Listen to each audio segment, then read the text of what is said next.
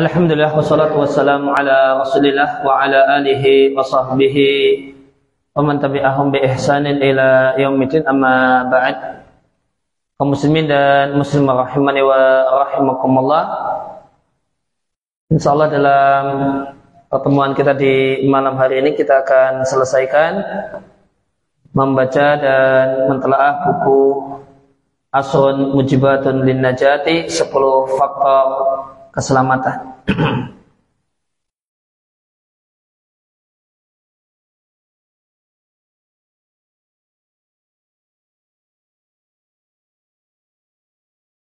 Kita masuk pada faktor yang ketujuh disampaikan oleh Syekh Abdul Razak hafizallah taala al-mujibu sabi'u faktor keselamatan yang ketujuh adalah mulazamatu taubati wal istighfari senantiasa bertobat dan istighfar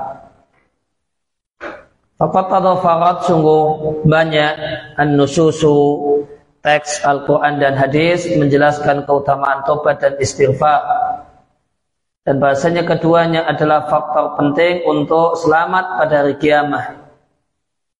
Oleh karena itu salah satu sahabat yang mulia Ali ibn Abi Thalib radhiallahu anhu mengatakan ajib itu.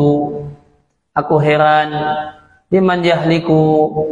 Adanya orang yang binasa wan najatu ma'ahu. Padahal kunci keselamatan bersamanya. Ditanyakan kepada Ali wa apa itu kunci keselamatan? Ali ibn Abi Thalib radhiallahu anhu mengatakan al istighfaru dan ketika Uqbah ibn Amir radhiallahu anhu bertanya pada Rasulullah sallallahu alaihi wasallam tentang jalan keselamatan, maka Nabi katakan salah satunya wa bagi ala khati'atik. Tangisilah dosa dan kesalahanmu. Sabda Nabi Shallallahu Alaihi Wasallam tangisilah kesalahanmu mengisyaratkan taubat dan istighfar bahasanya dan mengisyaratkan bahasanya di antara hal indikator yang menunjukkan serius bertobat adalah menangis.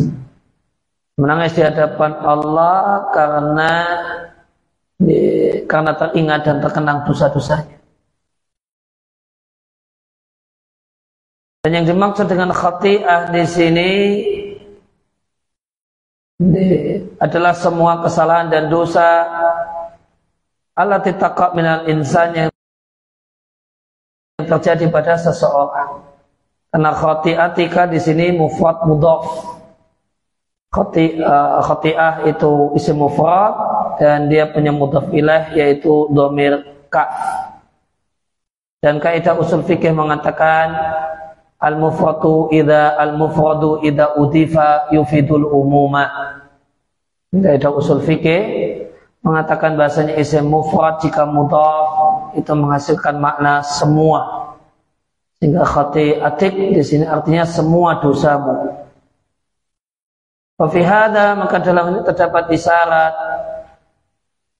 bahasanya seorang hamba ketika dalam kondisi istighfar dan bertobat alaihim jadi kewajibannya untuk menghadirkan dalam benak yastahdir mengartikan dalam benak banyaknya dosa dan kesalahannya. Baik itu dosa yang dia lakukan fil khofa ketika sepi sendiri ataukah fil alan ketika bersama dan dilihat banyak orang. Baik dosanya yang dulu ataupun sekarang. Maka ini menunjukkan bahasanya semestinya dosa itu tidak dilupakan. Sehingga ada dosa yang dahulu.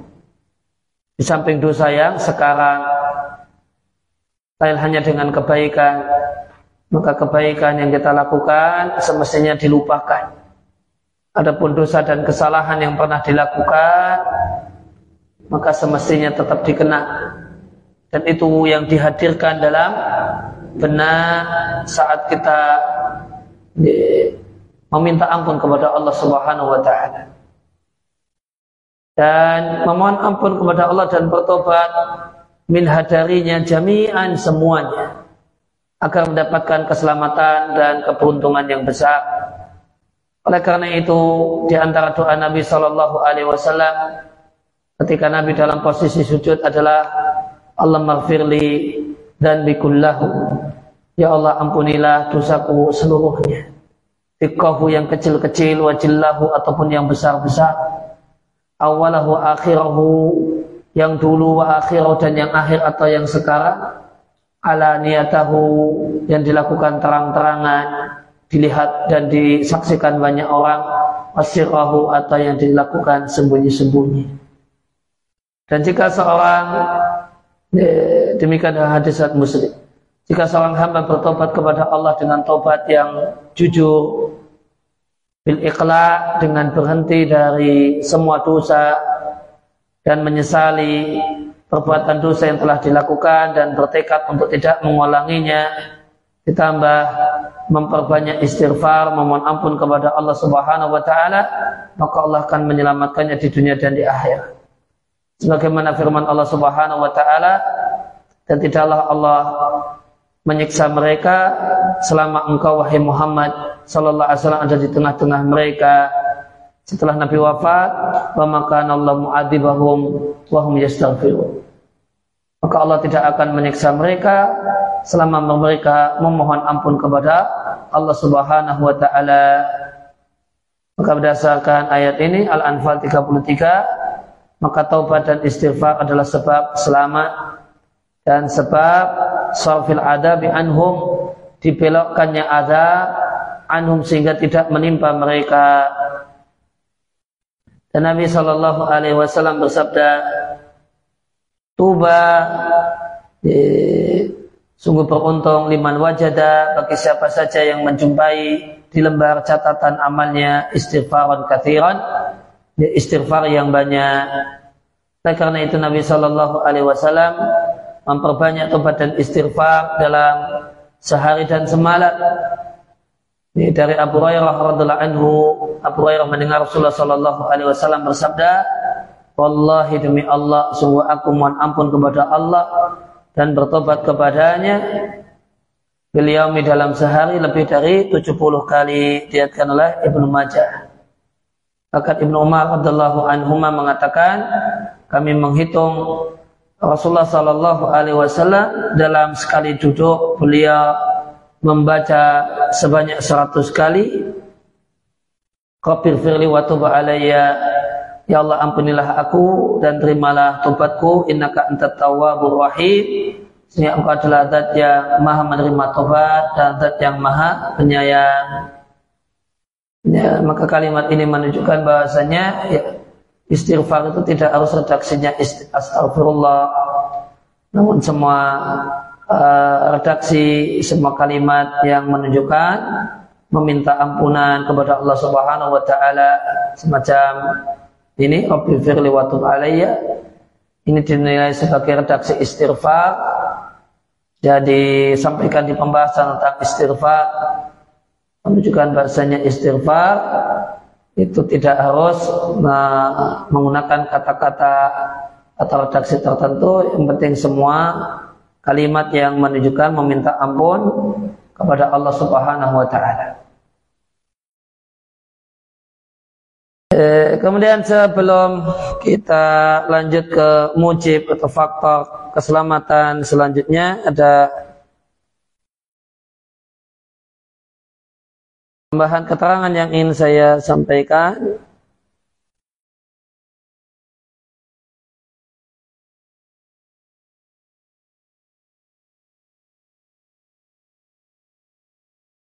Berkenaan dengan tobat dan istighfar, apakah ada perbedaan antara tobat dan istighfar?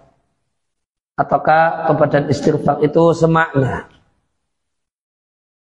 Jawabannya tobat dan istighfar itu ada bedanya.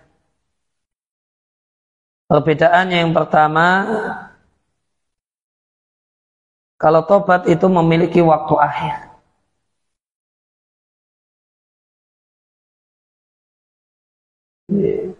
Sedangkan istighfar tidak memiliki waktu akhir. Memohon ampun di sini boleh jadi di, di, seorang itu Istighfar di sini bisa istighfar dalam artian seorang yang berbuat dosa memohon ampun kepada Allah atau istighfar dalam pengertian orang lain mendoakan pendosa ini supaya dosanya diampuni oleh Allah. Sehingga istighfar tidak ada batas akhirnya.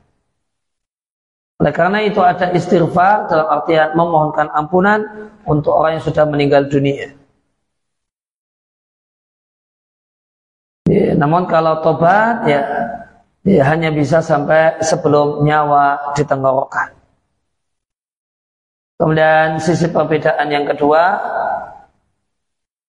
tobat itu hanya berasal dari pelaku dosa. Sedangkan istighfar memohon ampunan itu bisa dari pelaku dosa dan orang lain. Maka diperbolehkan seorang itu istighfar dalam artian memohonkan ampun, ampunan untuk orang lain. Namun kalau tobat tidak bisa diwakilkan oleh orang lain. Ini dua perbedaan tobat dan istighfar. Kemudian apakah manfaat e, tobat e, istighfar tanpa tobat? Yaitu istighfar tanpa menyesal. Dan istighfar ketika hanya menjadi amal lisan. Apakah itu bermanfaat? Sebagian ulama berpendapat bahasanya istighfar adalah jalan taubat. Sehingga istighfar tidak ada manfaatnya kalau pelakunya masih terus berbuat dosa. Sehingga istighfar tidaklah bermanfaat kecuali dengan diiringi taubat. Karena jalan jika tidak mengantarkan kepada tujuan, apa gunanya jalan? Sedangkan istighfar adalah jalan menuju taubat. Kemudian sebagian ulama berpendapat, pendapat kedua mengatakan istighfar itu manfaat meskipun pelakunya belum tobat. Dengan alasan e, terdapat sejumlah dalil yang menunjukkan yang memuat masalah istighfar saja tanpa tobat. Dan ini menunjukkan kalau semata-mata istighfar itu manfaat.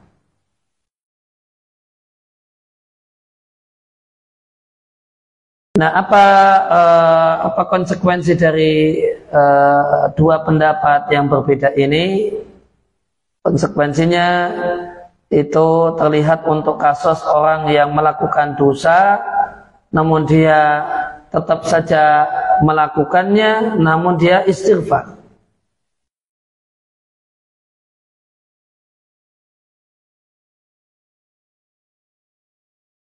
Misalnya dicontohkan oleh Sulaiman Ar-Ruhaili seseorang yang merokok dan merokok itu dosa setelah dia menyelesaikan satu batang rokok dia mengatakan dan ini bukan mengolok-olok.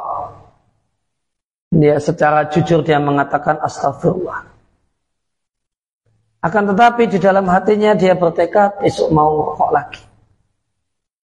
Nanti atau setelah satu jam atau dua jam akan ngerokok lagi. Bahwa musir, maka dia masih ngotot dengan dosanya, maka di sini dijumpai istighfar dan istighfarnya istighfar bukan ngecek, bukan ngolok-ngolok ya. Namun dia menyadari kalau itu dosa, kemudian tidak, belum bisa meninggalkannya sehingga habis satu batang rokok mendadak istighfar. Maka di sini ada istighfar namun tidak dijumpai tobat, maka jika kita katakan kita menganut pendapat pertama, istighfar tidak bermanfaat kecuali jika diri tobat, maka ucapan istighfarnya ini sia-sia tidak ada manfaatnya. Namun jika kita katakan kita sepakat dengan pendapat yang kedua, maka istighfar orang ini ada faedahnya. Kemudian kesimpulan Eh, dari dua pendapat ini anak istighfar la yakhlu min halain istighfar itu tidak lepas dari dua kemungkinan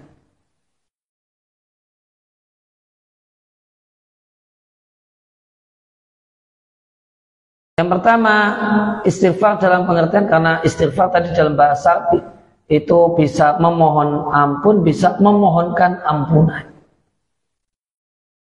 Ini kalau memohon ampun berarti uh, ini pelaku dosanya. Memohonkan ampunan berarti untuk orang lain. Dua-duanya dalam bahasa Arab disebut istighfar.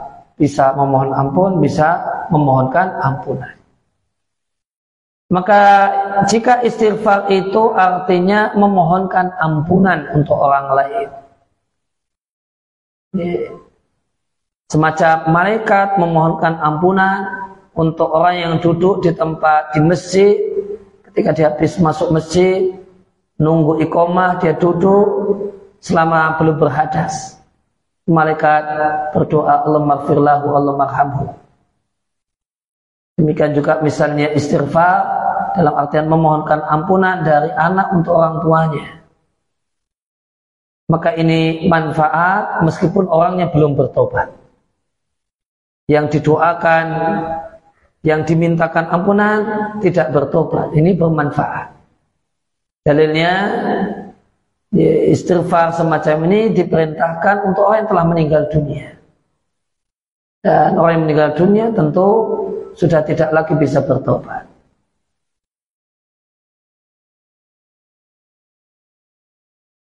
Ya, maka karena ini memintakan ampunan orang untuk orang yang telah meninggal dunia itu satu hal yang diperintahkan oleh syariat. Maka karena itu diperintahkan oleh syariat berarti pasti manfaat. Kemudian yang kedua, istighfar dalam pengertian mem yang ini yang melakukan istighfar adalah pelaku dosa itu sendiri. Ya, maka apakah istighfar tanpa tobat itu manfaat? Ini kata Sulaiman Ar-Ruhaili hafizallahu taala as-sahihu pendapat yang benar istighfar itu manfaat bagi pelaku dosa ini meskipun tanpa taubat. Bisyarati dengan syarat ayakuna nabi'an min khaufillahi. Ini itu istighfar tersebut muncul tergerak karena rasa takut kepada Allah. Dia melakukan dosa karena kalah dengan keinginannya, setelah itu dia istighfar. Astagfirullah. Dan di dalam hatinya ada ya, karena dorongan rasa takut kepada Allah dia istighfar. Manfaat insya Allah minimal mengurangi kadar dosanya. Adapun istighfar dengan lisan tanpa bukan karena muncul karena rasa takut kepada Allah maka ini fahada istighfar ala. Adapun jika hanya dengan lisan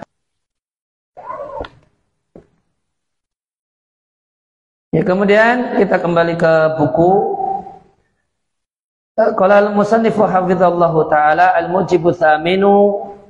Faktor keselamatan yang kedelapan adalah waspada dari ujub, bangga dengan kelebihan diri sendiri, bangga dengan amal, wal irtirar, tertipu, terkecoh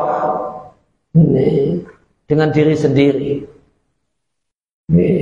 Bisa melihat diri sendiri lebih besar daripada yang sejatinya.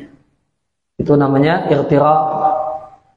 Ini dia melihat dirinya itu lebih dari uh, real dan nyatanya.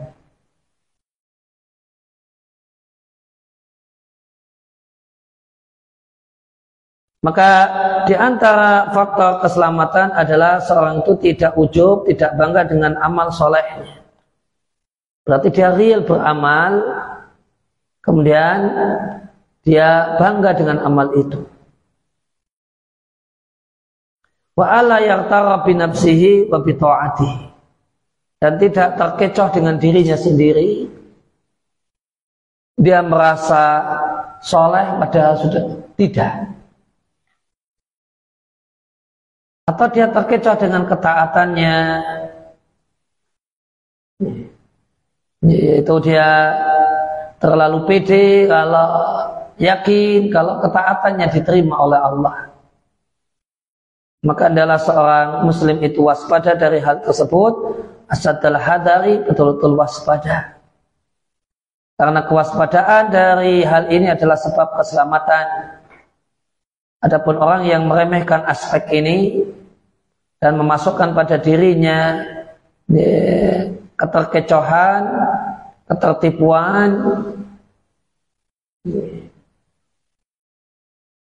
sehingga ketika dia berkaca ya, dia itu merasa dirinya itu singa padahal cuma kucing. Nah, itu namanya buruk ini ketika berkaca dia merasa dia itu singa. Ya, padahal realnya kucing itu namanya buruk atau ujub ya ujub dia itu singa dan memang dia singa dan dia bangga dengan statusnya sebagai singa. Fa'innahu halikun maka orang yang guru atau orang yang ujub itu adalah orang yang binasa la muhalata pasti sebagaimana kata Syekh Hafid Al-Hakami hmm.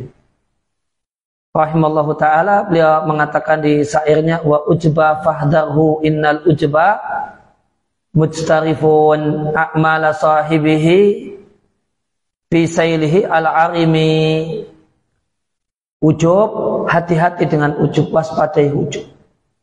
Karena ujub itu mujtarifun menghanyutkan. Mujtarifun itu bahasa untuk sungai dan semacam itu. Menghanyutkan. Menghanyutkan amal sahibihi amal pelakunya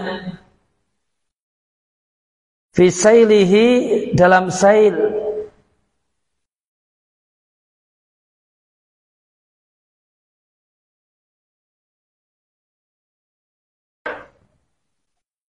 Ya, sel itu uh, aliran air hujan yang ada di muka bumi. Ya, kalau sudah turun air hujan, hujan deras, nanti air hujan itu mengalir menuju sungai, termasuk sungai yang dulunya kering, kemudian ada air, setelah turun hujan, nah, air aliran air ini namanya sail.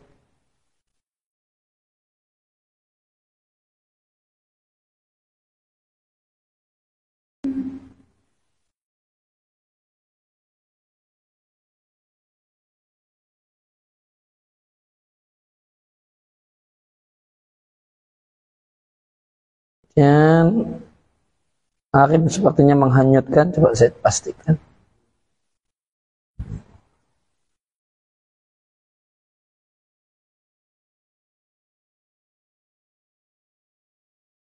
Ya, deras. Fisailihi al-arimi di aliran ini air yang deras. Maka ada orang yang faminan nasi di antara manusia, man ada orang yang dia memiliki banyak amal soleh, ketaatan yang beraneka ragam, namun sedikit huru dan ujub masuk pada dirinya. Akhirnya dia mengandalkan amalnya dan binasalah dia karenanya dan hapuslah amalnya seluruhnya. E, maka ujub itu penghapus amal setelah selesai beramal.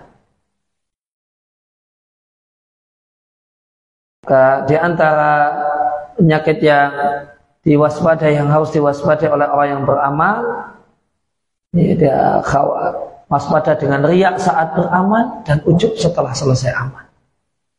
Dua-duanya menghilangkan pahala.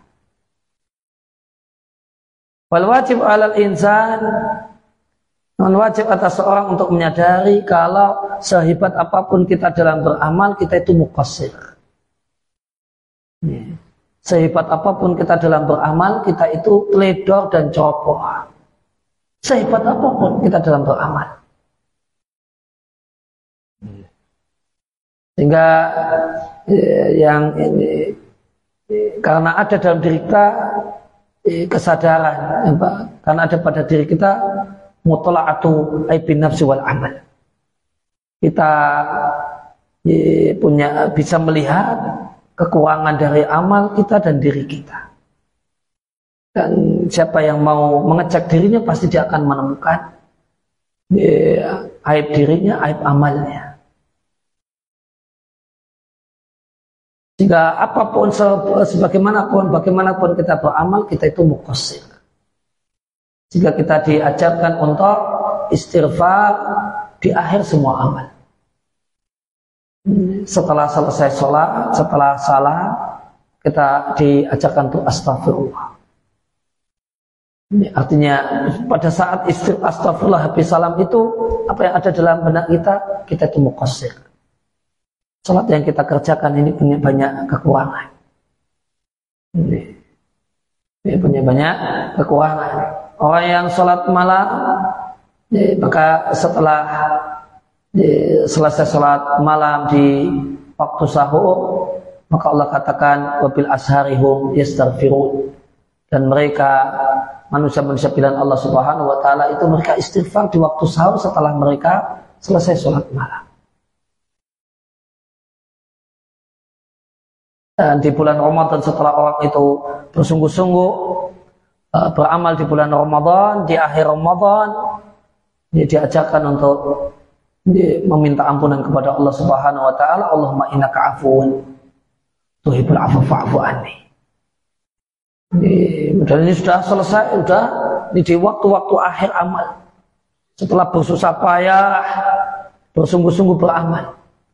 Maka yang dikatakan adalah Allahumma innaka afuwun tuhibbul afwa fa'fu anni. Fa'fu anni maafkan aku ya Allah.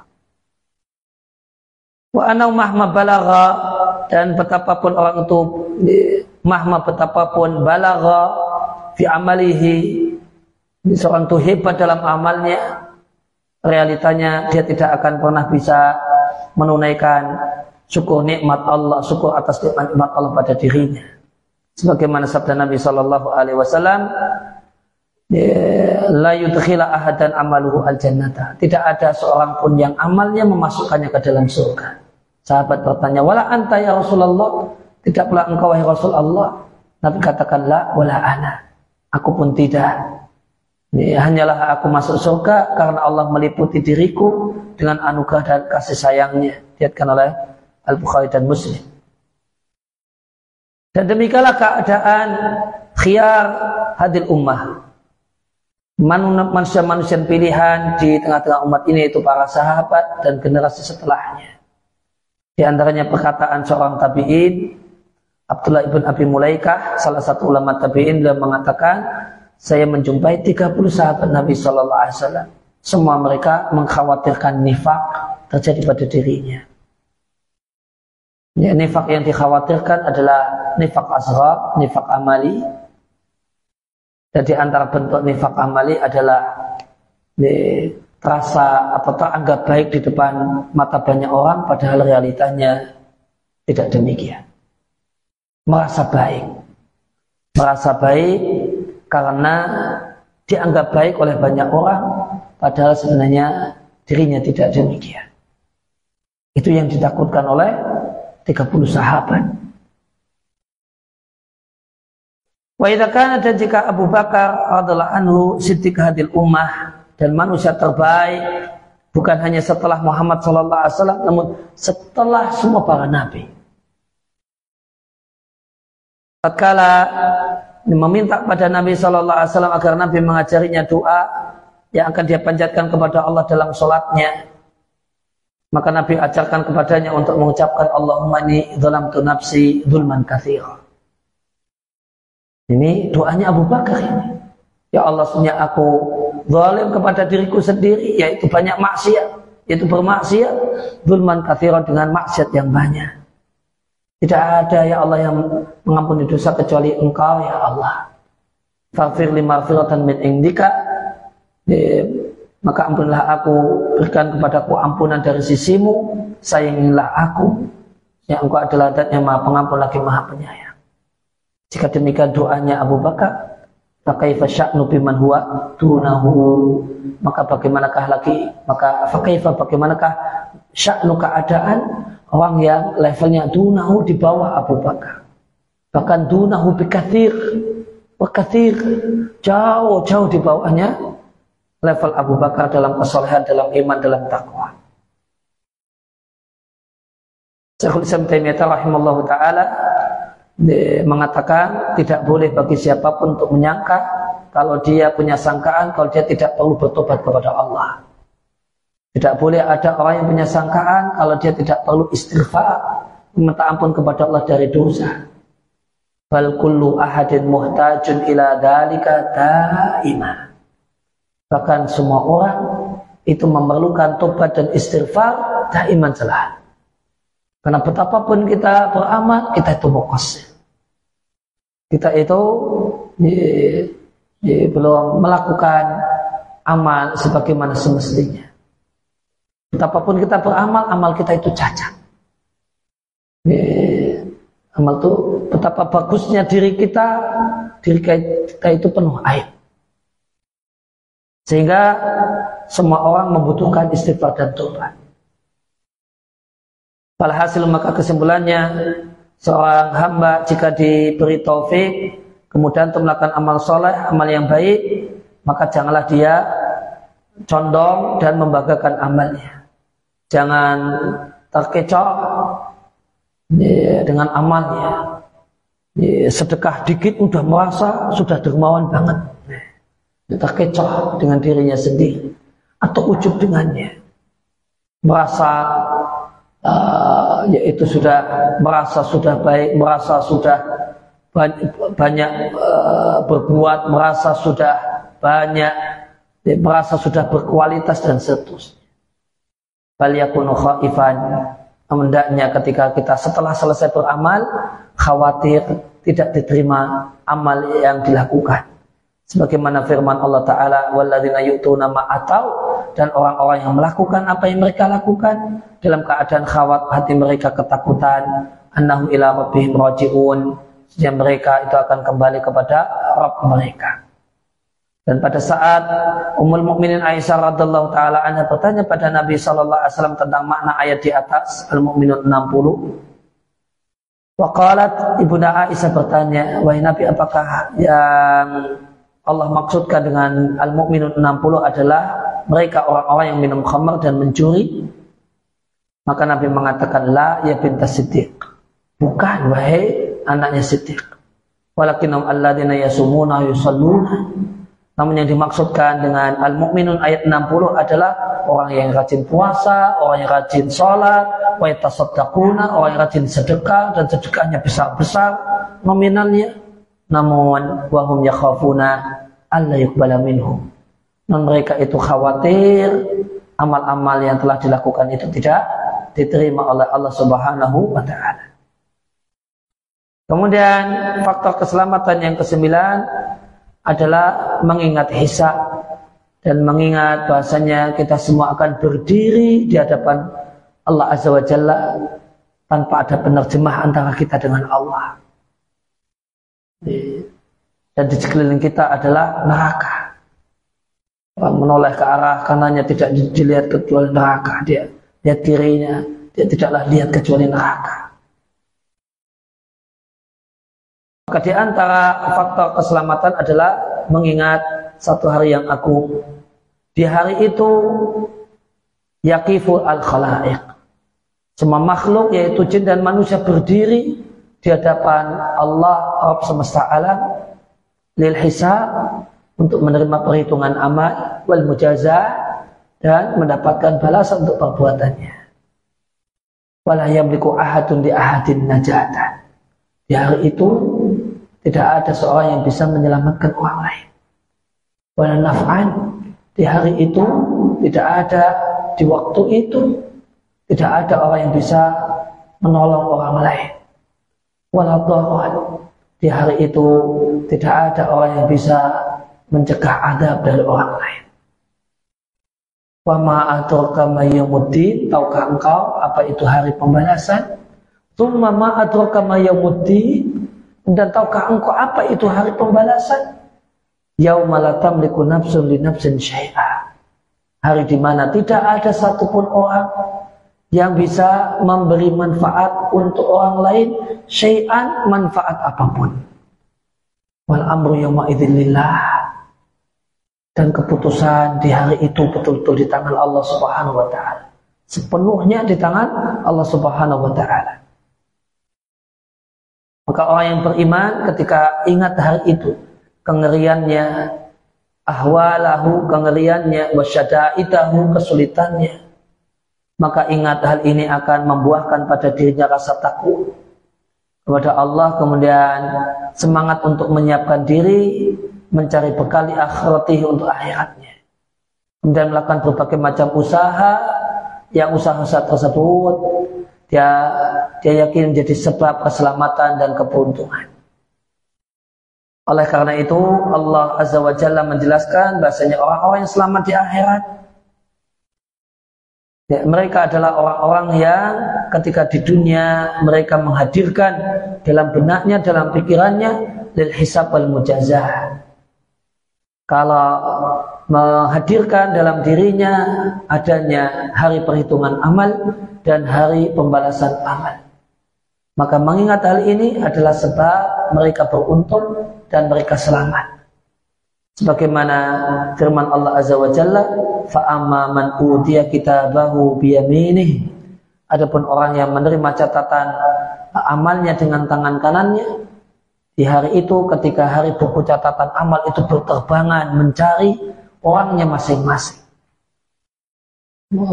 Buku catatan amal berterbangan mencari orangnya masing-masing. Dan buku ini ya, tidak akan salah orang. Ini dan buku ini sejumlah banyak manusia bayangkan. Akan terbang ke cari orangnya masing-masing dan ada orang yang menerimanya dengan tangan kanannya. Dialah orang yang bahagia. Demikian bahagianya Allah ceritakan kebahagiaan orang ini. Begitu menerima buku catatan amalnya dengan tangan kanannya, dia mengatakan kepada orang di sebelah kanan dan kirinya, Ha umukau kitabi. Itu aslinya kitabi dan dikasih hak tambahan ha umqa'u kitabiyah. Ha umqa'u kitabi hei hei lihat baca lo buku catatanku. Ini lo sambil dia buka dia ya, sodorkan ke sebelahnya kanan dan kiri. Eh, lihat lihat ini lo buku catatan amalku. Bagus-bagus. Itu orang yang menerima catatan amalnya dengan tangan kanannya.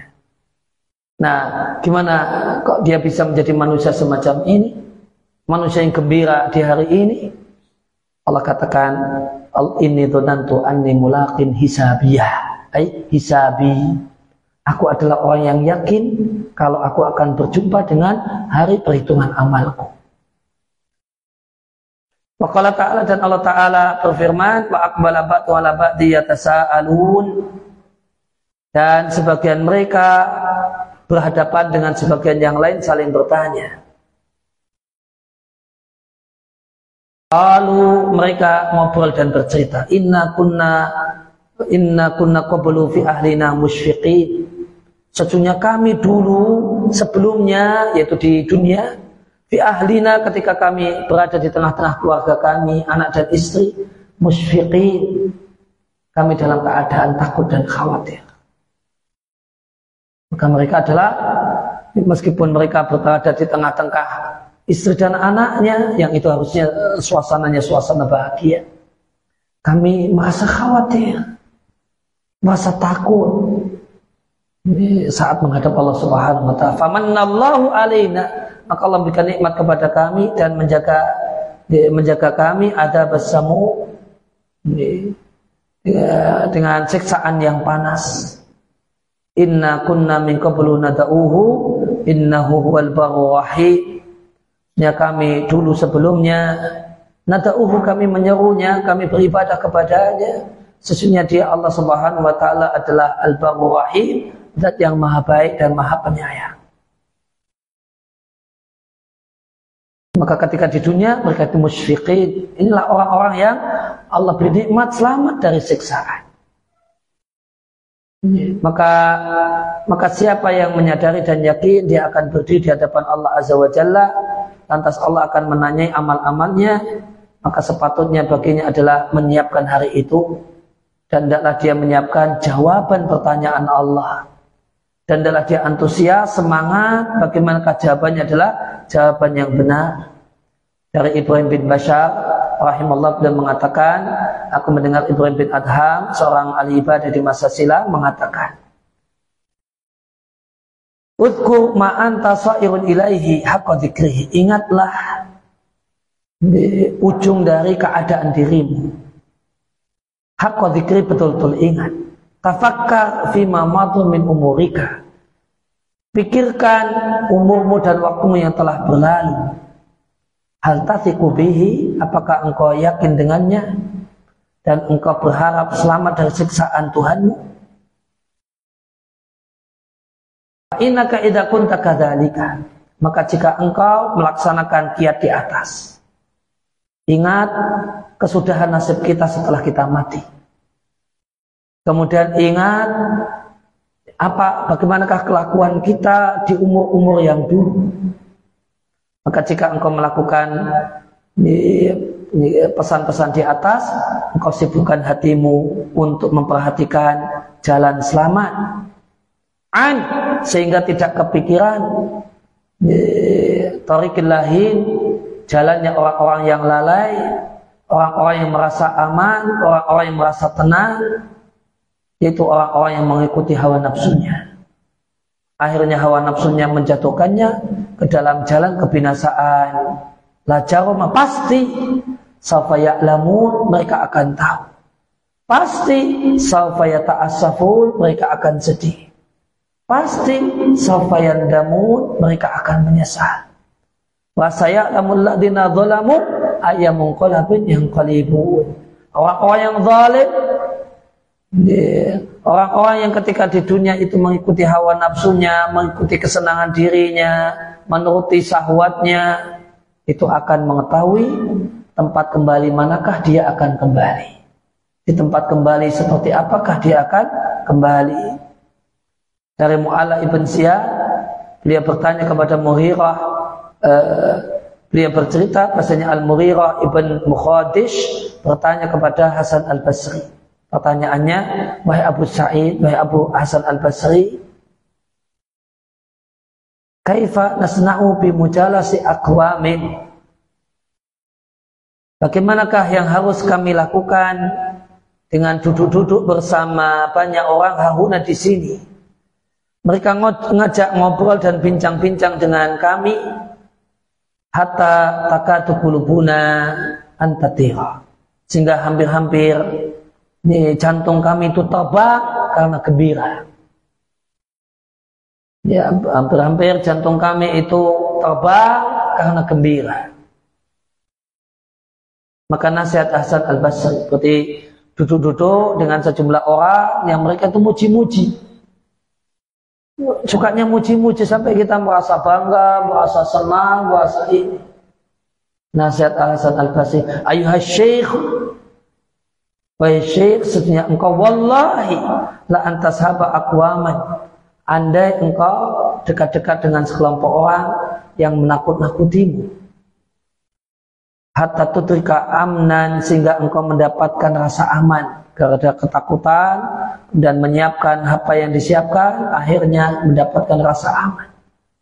Itu lebih baik bagimu daripada engkau berkawan dengan banyak orang yang menyebabkan engkau merasa aman. Namun talhaquka al makhawifa dia uh, al makhawifu namun berbagai macam. Nanti pada akhirnya berbagai macam ketakutan akan menimpa artinya Hasan al Basri tidak menyarankan duduk bersama mereka-mereka ini yang suka memuji-mujimu, mengagumimu, sehingga hatimu itu gembira, terasa mau terbang karenanya. Ini bahaya. Ini mereka membuatmu berada dalam rasa aman. Ini, namun ternyata nanti tiba-tiba banyak ketakutan akan menimpa dirimu. Kemudian faktor uh, keamanan yang keselamatan yang terakhir yang ke-10 adalah amar ma'ruf nahi mungkar. Dan amar ma'ruf nahi mungkar adalah bagian dari syiar Islam yang agung dan amal yang mulia. Dia, dia adalah di, apa, di, jaminan uh, simam najat lil ummah. Simam itu uh, apa, semacam penyumpal. Ya, jadi dia kunci eh, keselamatan umat. Ya, satu penyumpal. Ya, yang kalau dia jebol maka hancur. Itu simam. Saya pastikan maknanya simam asidat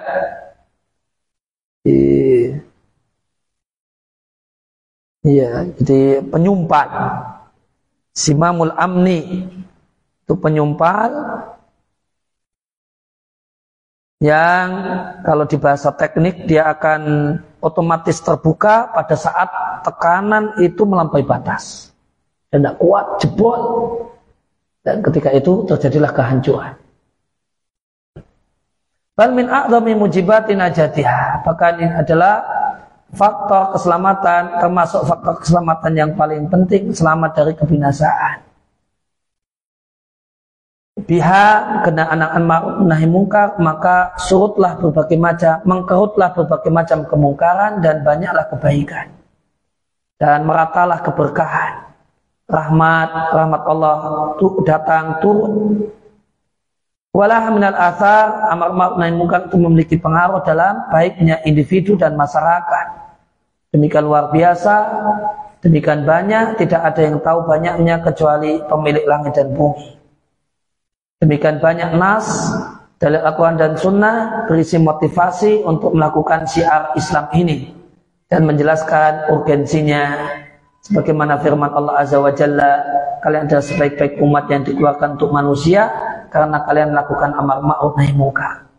Dan Allah Azza wa Jalla berfirman tidaklah ada di antara kalian sekelompok orang yang mengajak pada kebaikan melakukan amar ma'ruf nahi munkar wa ulaika humul muflihun hanyalah mereka orang yang betul-betul beruntung. Dan Allah Azza wa Jalla berfirman, orang yang beriman laki-laki dan perempuan sebagiannya adalah pelindung bagi yang lainnya. Sifat mereka melakukan amar ma'ruf nahi munkar. Allah Azza wa Jalla juga berfirman yang artinya orang-orang yang jika kami berikan kepada mereka kekuasaan di muka bumi, mereka menegakkan sholat, membayar zakat, dan melakukan amar ma'ruf nahi munkar walillahi akibatul umur dan milik Allah kesudahan dari segala urusan. Dan di antara dalil yang menunjukkan bahasanya amar ma'ruf nahi munkar adalah faktor keselamatan dan keselamatan adalah firman Allah Azza wa Jalla falamma nasu maka tatkala mereka meninggalkan apa yang diingatkan kepada mereka kami selamatkan orang-orang yang melarang perbuatan buruk dan kami hukum orang-orang yang zalim dengan siksaan yang keras bimakanu sukun karena kefasikan yang mereka lakukan. Nabi Wasallam menyampaikan gambaran orang yang menegakkan aturan-aturan Allah dan orang yang melanggar aturan-aturan Allah seperti sekelompok orang yang mereka ini berundi ketika mau menaiki satu kapal sebagiannya hasil undiannya sebagiannya mendapatkan tempat di bagian atas kapal sedangkan sebagian yang lainnya di bagian bawah kapal. Maka adalah orang-orang yang posisinya ada di, di bagian bawah kapal jika mereka mau mengambil air mereka harus naik mereka melewati orang yang di atas.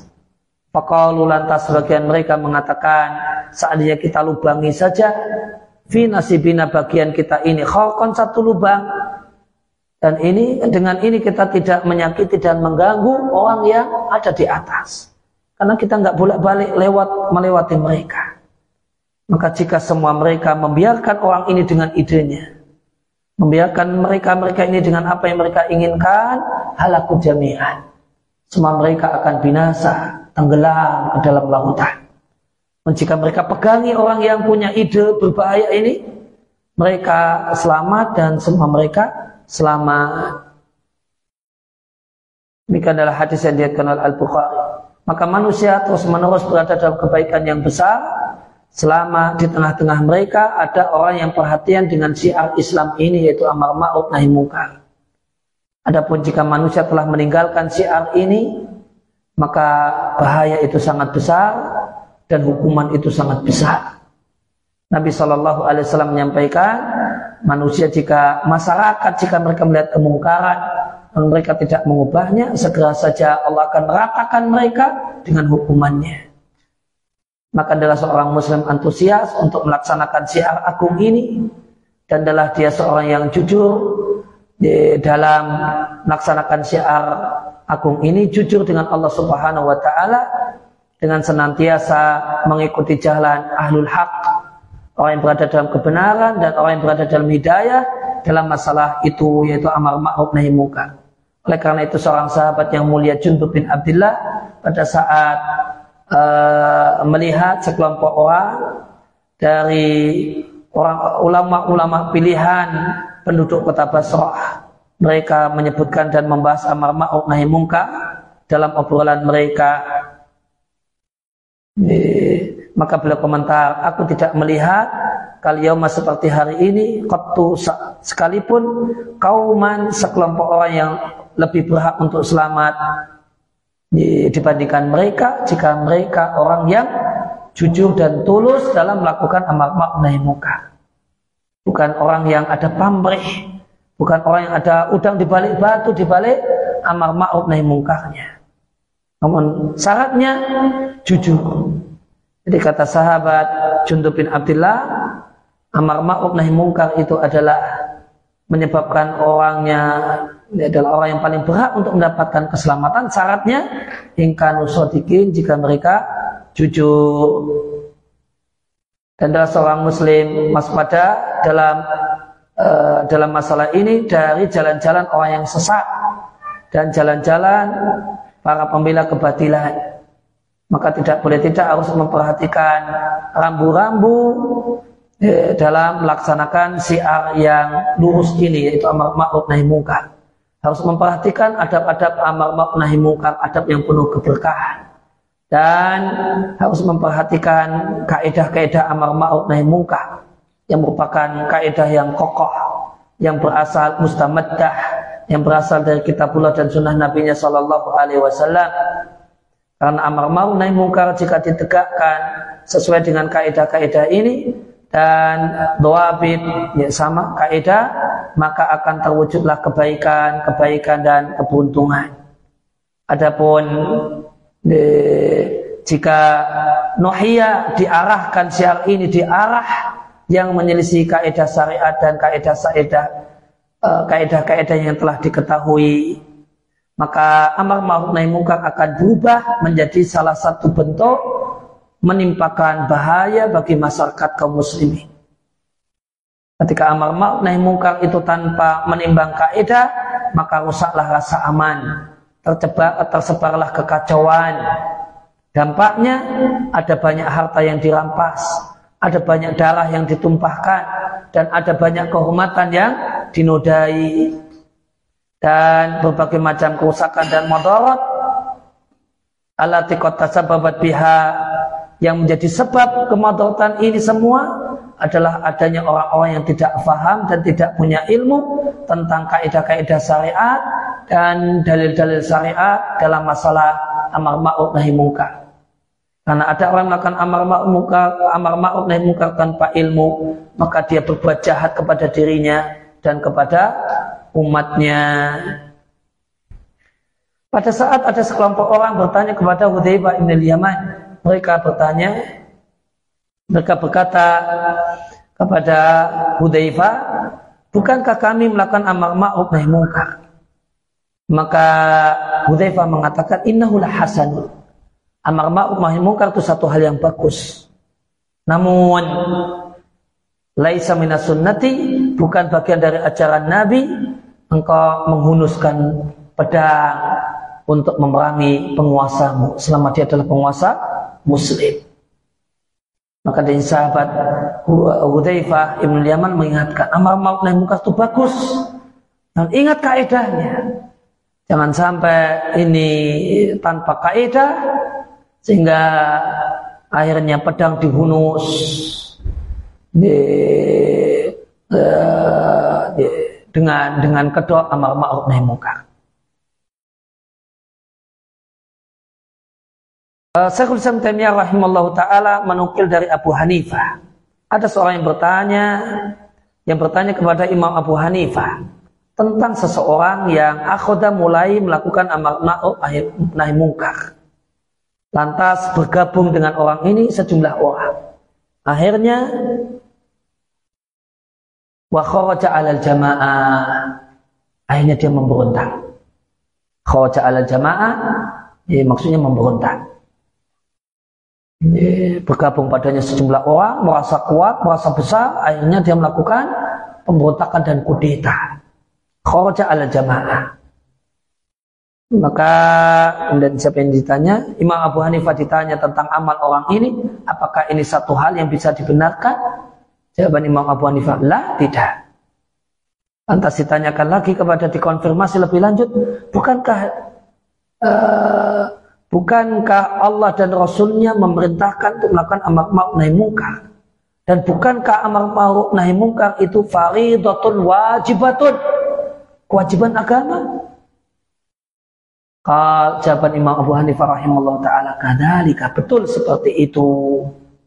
Walakin akan tetapi mereka itu lebih banyak merusak daripada memperbaiki. Ketika amar ma'ruf nahi mungkar dijadikan sebagai jalan untuk melakukan pemberontakan atau melakukan e, pemberontakan dengan alasan amar ma'ruf nahi mungkar itu lebih banyak merusak daripada memperbaiki.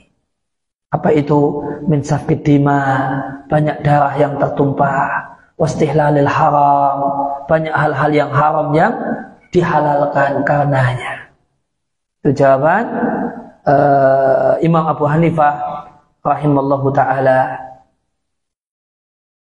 Kemudian penutup uh, ada seorang uh, kawannya Sufyan Al-Thawri berkirim surat kepada beliau. Isi suratnya Itni fa'aujis. Beri aku nasihat namun jangan panjang-panjang. Fakataba ilaihi maka Sufyan Ats-Tsauri kemudian menulis surat memberi jawaban ya, memberikan jawaban, memberikan surat balasan dengan mengatakan Afanallahu wa iyyaka minasu'i kullihi ya akhi wahai saudaraku wahai sahabatku semoga Allah selamatkan eh, kita semua dari kejelekan. Inatunya romuha layafna. Sesungguhnya dunia itu galaunya tidak pernah habis. Kalau karena dunia tidak akan pernah ada habisnya.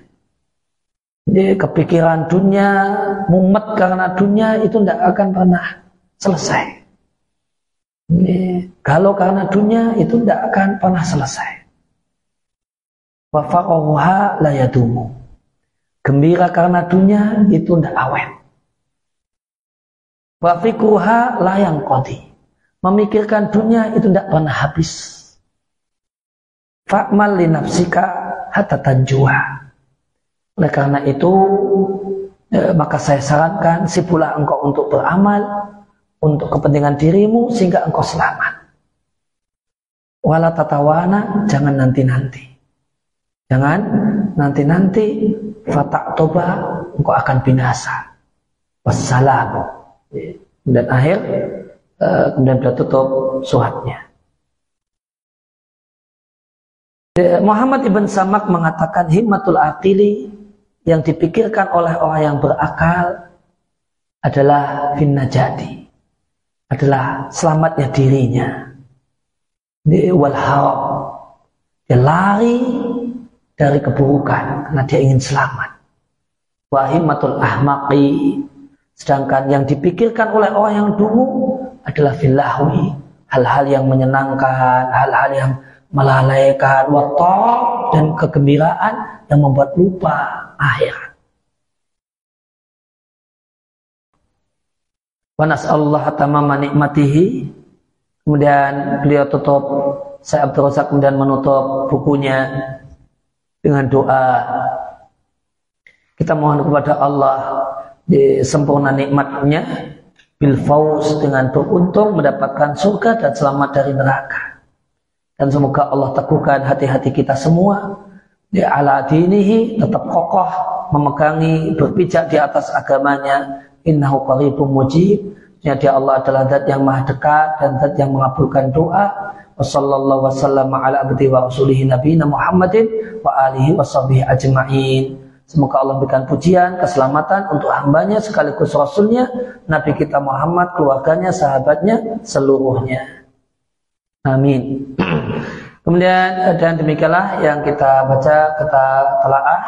Semoga ya apa yang kita baca, apa yang kita simak, apa yang kita uh, dengarkan Allah jadikan dan Allah catat sebagai amal soleh amal ibadah dan Allah jadikan sebagai ilmu nafi ilmu yang bermanfaat ilmu yang membuahkan amal, ilmu yang membuahkan pencerahan, ilmu yang membuahkan kesadaran untuk semakin semangat menyelamatkan diri di, dari muka Allah dari seksa Allah Subhanahu wa taala dari neraka Allah Subhanahu wa taala. Allahumma alimna ma yanfa'una wa bima 'allamtana wa zidna ilma. Sallallahu ala nabiyyina Muhammadin wa ala alihi wa sahbihi wa sallam. Wa akhiru da'wana alhamdulillahi rabbil alamin. Subhanaka Allahumma wa bihamdika asyhadu an la ilaha illa anta astaghfiruka wa atubu ilaik.